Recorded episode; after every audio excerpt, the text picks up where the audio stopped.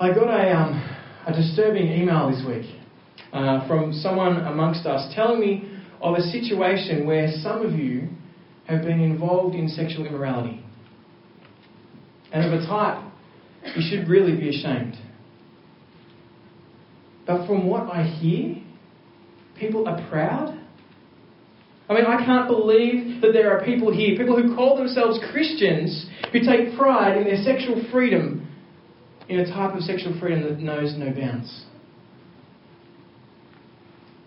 I got your attention? As Paul reaches the next section of this letter, he takes his gloves off. He, he gets up close and personal in the faces of the Corinthian church. And he's not talking generalities anymore. He's not kind of talking about big scheme of things. He's, he's coming up talking of specifics of this church. About 40 people probably gathered in a house somewhere in Corinth. And before you spend the rest of this sermon wondering if the email was real, there was no email.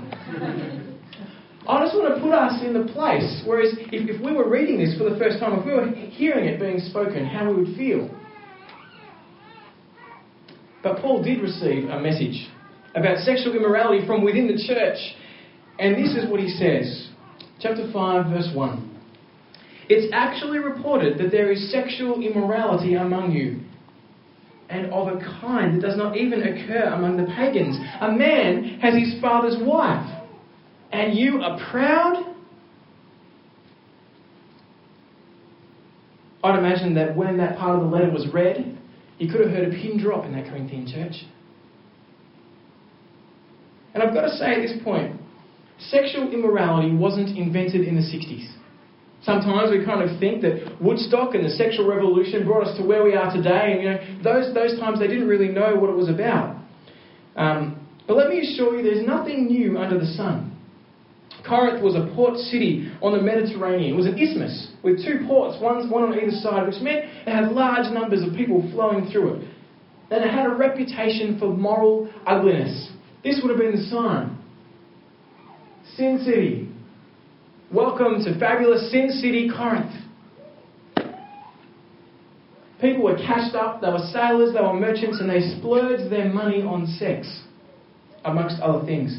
It had been known for at least two to, two, uh, sorry, three to four hundred years before this letter was even written as the city of commercialized love. They had prostitutes, strip clubs, swingers, bisexuality, open marriages, you name it, they had it, and they had it in full. What sexual immorality is, as we understand it throughout the Bible, is that it's sex outside of the way God made it. In other words, sex, anything that isn't one man and one woman in one marriage for one life. That's sexual immorality. You name it, they had it. It was so bad that if someone in the ancient world wanted to talk, wanted to talk about someone who was sexually promiscuous, they would say, "Ah, you're a Corinthian." No matter where you're from. If you were a prostitute in, in the ancient world, you'd be called a Corinthian girl. It's kind of known amongst, amongst the area. This city had a reputation. So don't for one second think they didn't understand the sexual pressures we feel today. They did. And it was in your face. The other extreme would be then to think that society today is somehow better than Corinth. Somehow we've got things more together. We've got it all worked out. We're no longer that simple and crude. We don't have temple prostitutes where you go and where you, you go into the temple and you can sleep with whoever you want, do whatever you want, with whenever you want. We're much more sophisticated than that today. We're not like that. We've moved on. But I want to say the similarities between Corinth and Auckland don't just lie in its isthmus characteristics, in the fact that it has two ports, in the fact that many people travel backwards and forwards through it. Auckland is a city that prides itself on its freedom, on its free society and free sex. Do you know on the Go to New Zealand website, it's, go to newzealand.about.com, this is what it says New Zealand is a liberal society and prostitution is toler- tolerated to a degree seen in not many other countries in the world. New Zealand has, most, has some of the most liberal sex worker laws in the world brothels, strip clubs, swingers bars, prostitution, they're all legal here in this city. You can go and it's fine. You can do stuff in Auckland that would be illegal in 49 of the 50 states of America. I'm saying illegal. In fact, let me just show you. There's a map here. This map, the places that are green are the only places in the world where brothels are legal. Do you see that? There's not many. This is a city that celebrates its freedom freedom to do whatever it wants, whenever it wants, with whoever it wants. And over the next few weeks, we're going to see Paul talk about living in a city like this. So, as Paul writes to the Corinthian church, and we hear it in a city that is very similar, the thing to note is that he's not shocked at the sexual immorality around him. It's not like, oh, it's so bad. He's shocked that it's in the church. It's actually reported that there is sexual immorality among you. Out of a kind that does not even occur among the pagans, amongst the world. You're worse than the world around you, Corinthians. What are you thinking? A man has his father's wife. In other words, he's sleeping with his stepmother. That's wrong, isn't it? I mean, no matter how good looking she is, no matter if your, father's married young and she might be closer in age to you than to him, no matter how available she is or how free and loose she is, it's wrong. You're committing adultery against your father with your stepmother.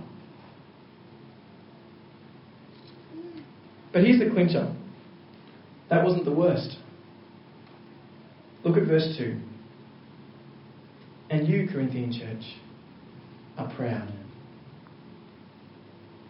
It's here we see the depth of their sin. The church that Jesus died for, the church that put their trust in the death and resurrection of Jesus, the church that turned their backs on the way of the world to follow a new king, a better king, that church is now proud that they have a freedom that enables them to be more morally ugly than the world around them. A church that now celebrates that freedom in ways that just deny who they are.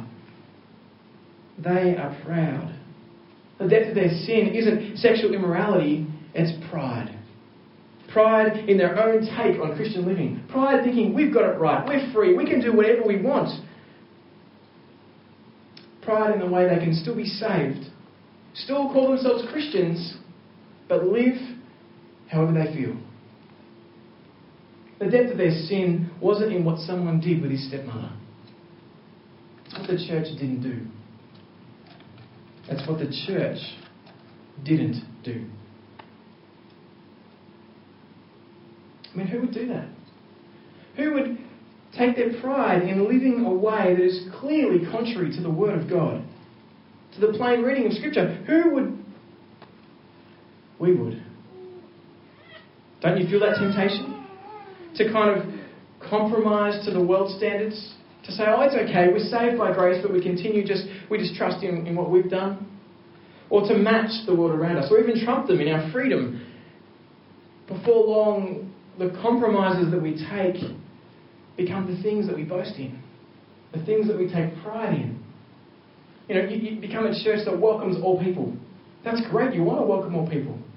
But rather than just accepting all people to church, they then become a church that accepts what everyone believes as a true way to God.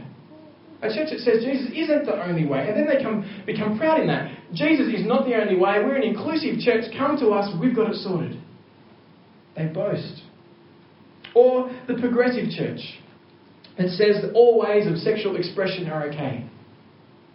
The progressiveness then becomes the thing that defines them, the thing they put on their website, the thing that they talk about, the thing that they've known as. This is a progressive church. This is what we're about. Or then there's the business church, right?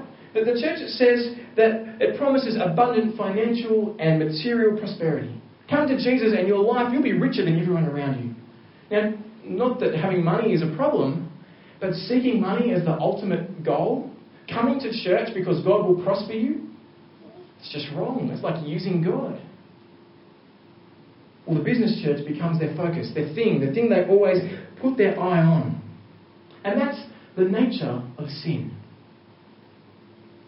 Failure to trust God's word, the temptation to boast in your own ideas, to, to make up your own rules. If you remember back to the Garden of Eden in Genesis chapter, chapter 2 and 3, that's what happened. You'll not surely die, Satan says to Eve. doubting God's word. You'll become like God. You'll determine good and evil. You'll be just like Him, and you can be in control. You can set your own way. You can be proud in your decisions. Mankind started by doubting God's word and ended up building a tower to say, Look at us. We can reach the heavens without God. What started as a, as a, as a oh, will I, will I trust God or not? No, I'll just step out a little, ends up in pride saying, How good am I? Look at what I can do with my own hands, glorying in their self made mountain. Mankind's pride was so strong and spread so wide and sunk so deep into the hearts of mankind that this is what God says in Genesis 6. Have a look, it's on the screen.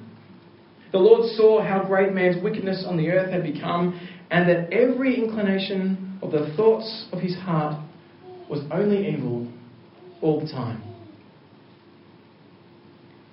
Do you see the nature of sin? It spreads like gangrene.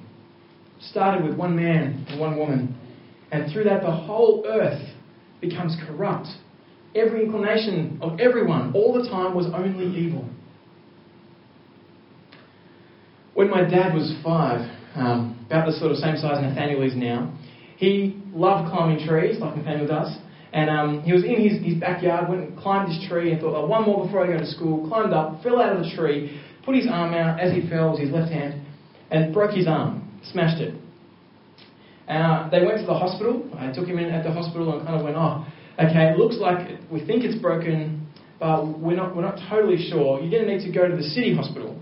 So go home tonight and then tomorrow head um, into the big city hospital and get it checked out there. So they did that. He's in lots of pain, right? Gave him some Panadol or something.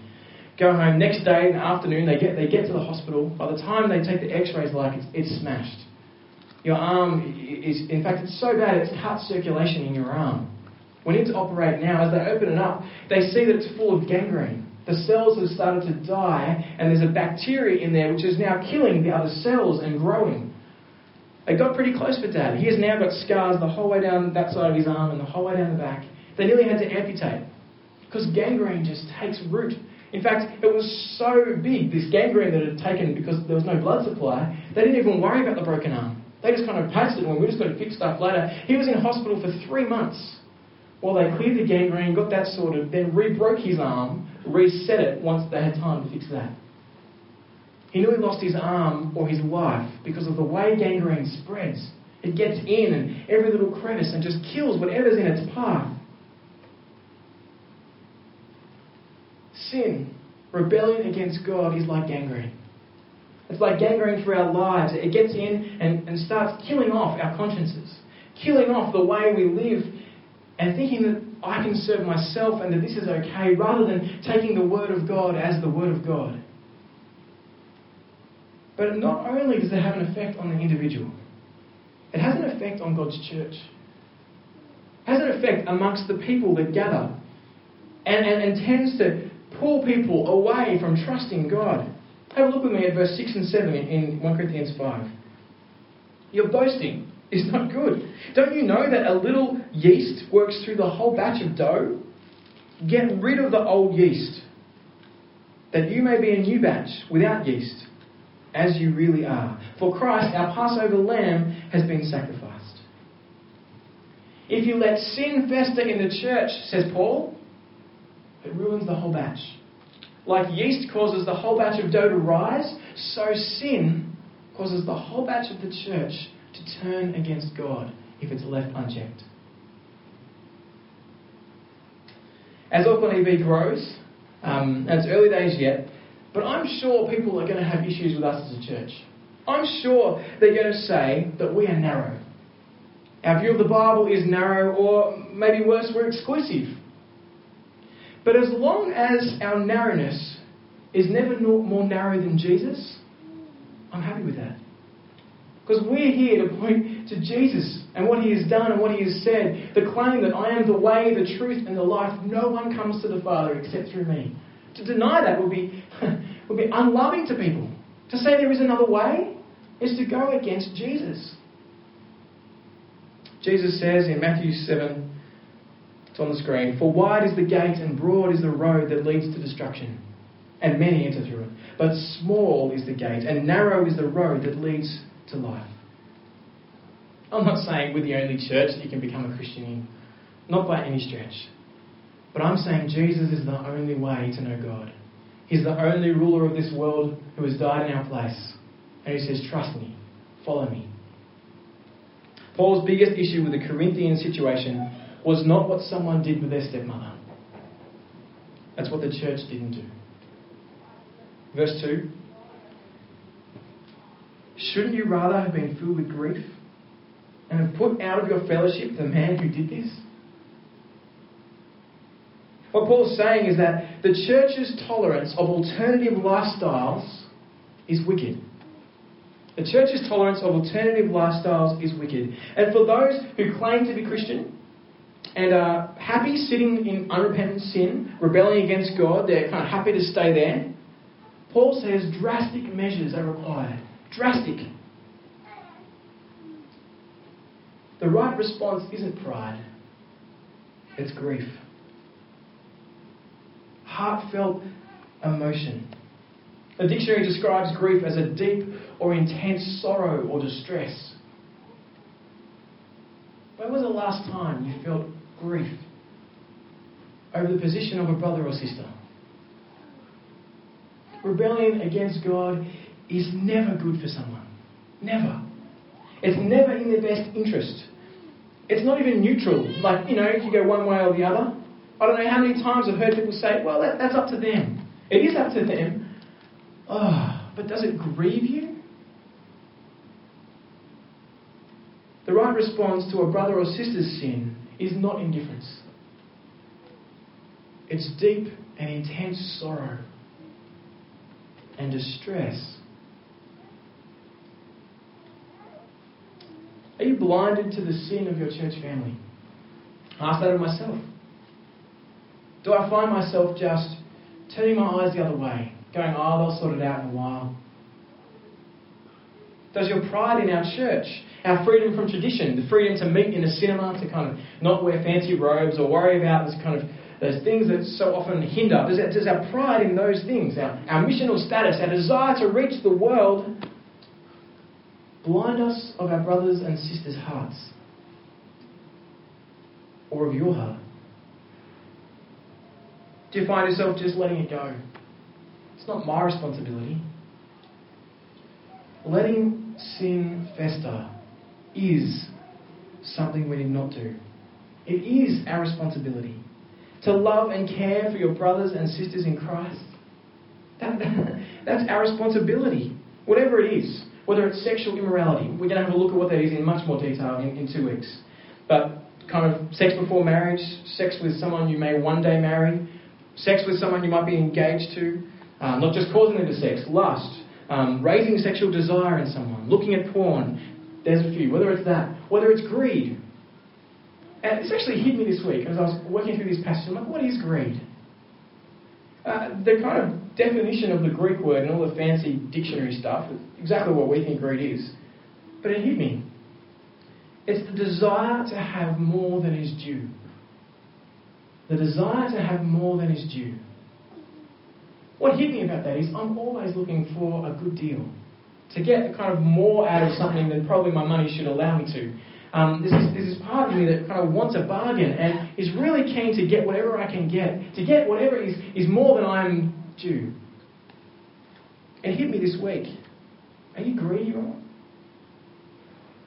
So I, I, had to do business with God and, and, and repent of my greed. Idolatry, putting something or someone above Jesus.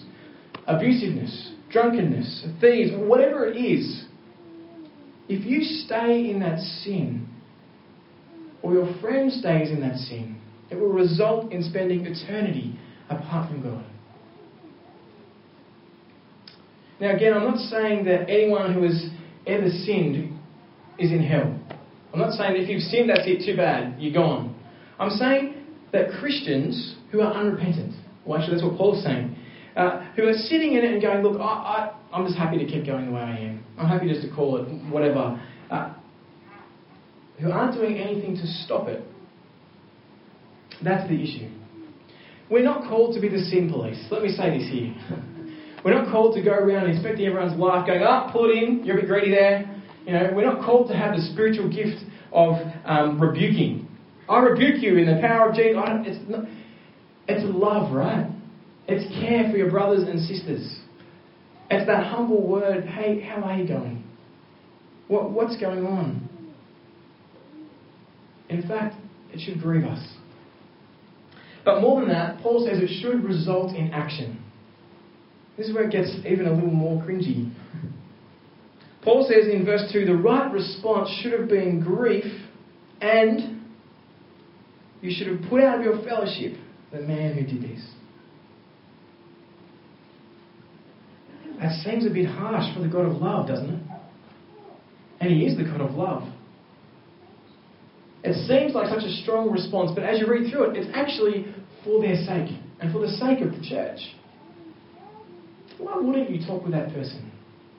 Why wouldn't you carefully and respectfully and humbly say, Brother, I'm worried about you? Sister, what's going on? What's going on for you at the moment? Where are you at? If you continue like this, it's like you're living like you don't care about God. I'm no better than you.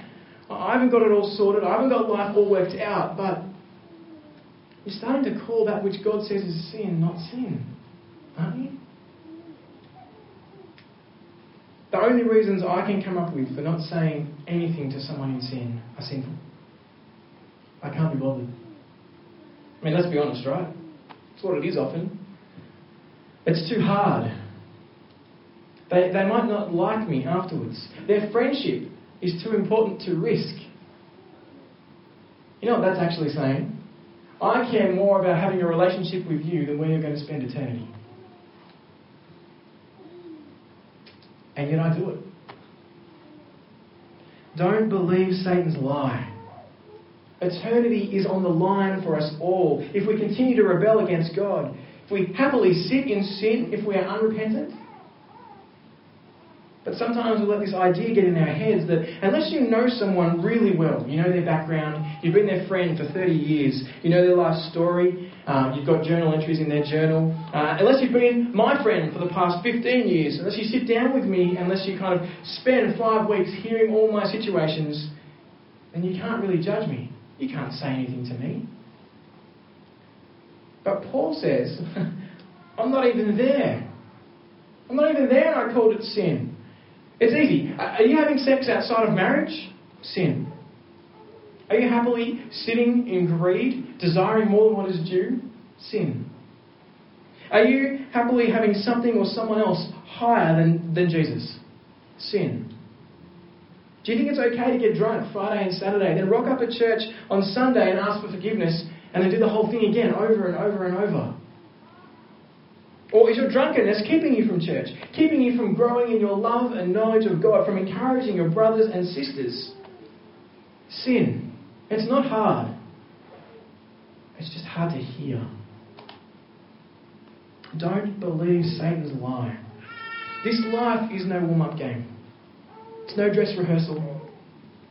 We're at war, friends. Satan is doing everything in his power to pull us away from Jesus away from the hope that's been given to us. He wants nothing more than you and I to start going, oh, that's okay. He's never going to get us to do something that we know is wrong, right? We can't be like, oh, I know that's wrong, I'm not doing that. What he does is he starts pushing us and going, that's not that wrong, is it?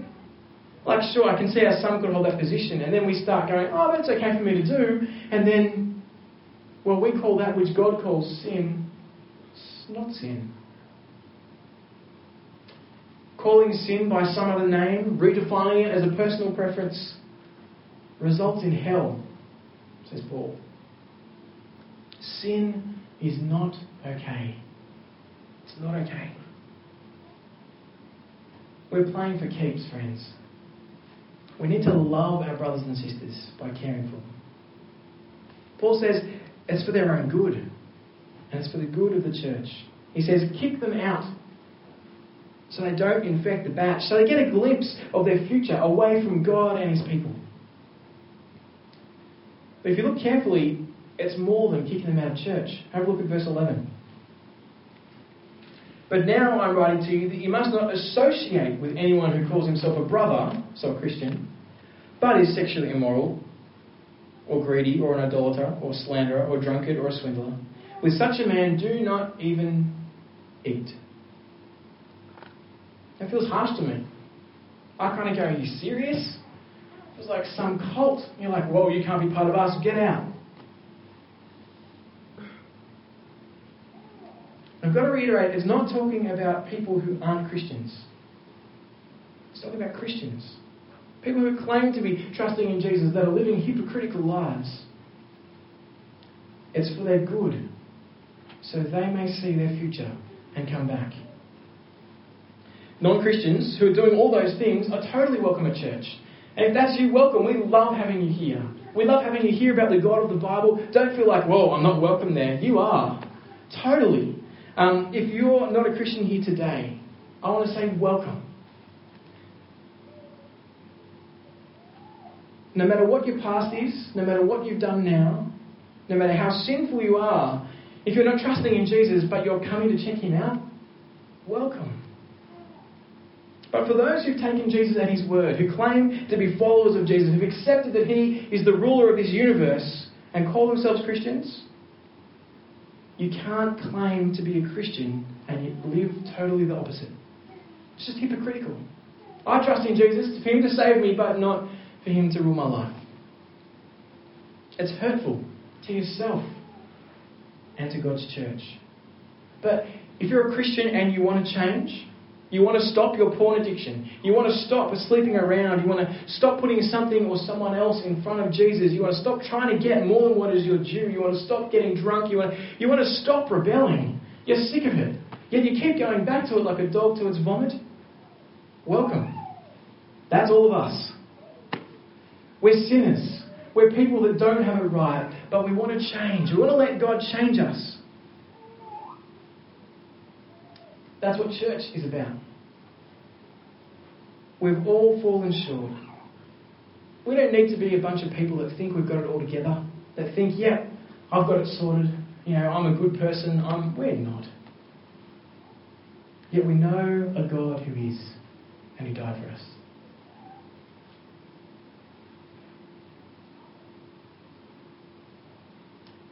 So, the desire and outcome of putting people outside the church of speaking to people is to show them their future. Isn't to smite them, not to say, ah, get away from me, I'm so much better. It's to say, look, if you continue like this, you're rebelling against God and your future is outside of His people. The idea is so they may see what they're doing and trust in Jesus again. And I know people this has happened for. Uh, a guy I know, exactly that thing. He was living in sexual immorality uh, in a huge way, obviously and blatantly against what God's word had said. He knew it. He'd grown up as a Christian. He was claiming to be a Christian. He was trying to have the intellectual arguments that his sin was okay. Until finally, someone in the church, the, the leadership of the church, said, Hayden, if you continue like this, we'll kick you out of the church. Because what, the way you were living, you know it's wrong. They'd spent time with him. It's not like, right, sin, go. They'd spent like months, like half a year, discussing this stuff, talking through it with him, coming backwards and forwards. They'd, they'd sat patiently with him. One person had gone to him, two people had gone to him. They'd kind of brought it before the leadership of the church. They'd done everything in their power. They said, Man, you know this is the last step, right? You need to get out. You need to leave. And he says, quote unquote, that was the moment that I saw my future. Without God, without salvation and fell to my knees and said, I'm wrong. I'm sorry. Now, was it hard for him? Yeah, it was hard. He had to stop living with a same sex partner, in fact, three or four same sex partners. He left that relationship and he walked away from a lifestyle that was causing him and his family and his friends massive pain. He said he kept having to go and get um, checked for HIV, given the lifestyle he was living. He knew it was wrong, but he still wanted to live it, but he gave it away. Now, I want to say that's a work that only God does. Convicting people of their sin, asking people to leave the church, he's actually loving. He now trusts in Jesus. He has now repented from that and wants to serve Him wholeheartedly. No matter what his flaws are, no matter how what temptations he still faces, it's not all rosy, it's hard. But he trusts in Jesus. Friends, if it's you someone comes to talk to, or me, don't get angry. Don't get all aggro at someone. Listen. They have your best interests at heart. Don't kind of look for where you're right, where you can prove what you've done, but look for where you might have been wrong. Come before God together, pray together. If you're claiming to be a Christian, then pray and look at God's word and think, well, how do I need to change? It's just too important to ignore.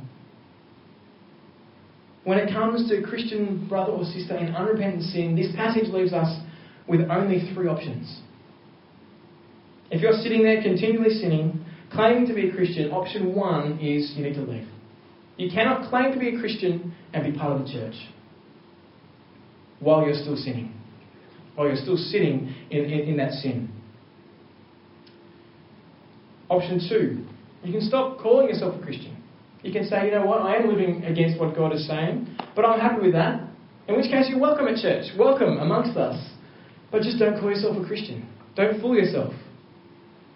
Or the third option, stop sinning and repent. I am a believer. Yes, the way I'm living is against what God has said to me. Turn and ask for forgiveness and continue with us, a bunch of forgiven sinners struggling to serve Him. Friends, God is jealous for His church. He paid for our salvation, for your salvation, at a massive cost the blood of His Son. He brought us out of darkness and He brought us into light. So if you trust in Jesus, you are not who you were. So don't take sin lightly. Don't go back to the way the world is around us and think it's okay. Is there some action you need to take? Some friend you need to speak to? Something you need to do between you and God? On that last day when Jesus returns and judges the world, what do you think your friend will say? I can't believe you said that to me. I can't believe you came and told me that I was living against God's word and, and that, that I rejected Him and I was looking at hell. Or you think they'll say, Thank you. Thank you for taking my sin seriously. Thank you for taking my relationship with God above your relationship with me. Thank you for caring for me and for loving me. And now I get to spend an eternity with you and God's people. God's not after a big church at whatever cost to the holiness, to, to, to you know, getting numbers no matter what he has to compromise. He's after a true church. A church that takes him at his word. A church that trusts in Jesus to the end. And it's my prayer that we will be that church. Let's pray, hey? Father God, we want to thank you so much that Jesus has died so we can have life. We acknowledge that so often we sin, we turn our back on your way, sometimes overtly, we know what we're doing, other times it just kind of happens. Lord, show us where we need to come back to you. Help us to recognize that we need your forgiveness. We need your help. So, Lord, convict us and change us. Let us not be lazy in the way we speak to others. Let us not kind of um, just forget about others around us, but let us love one another. And let us take your church seriously, sin seriously. Help us to be grieved rather than proud. Amen.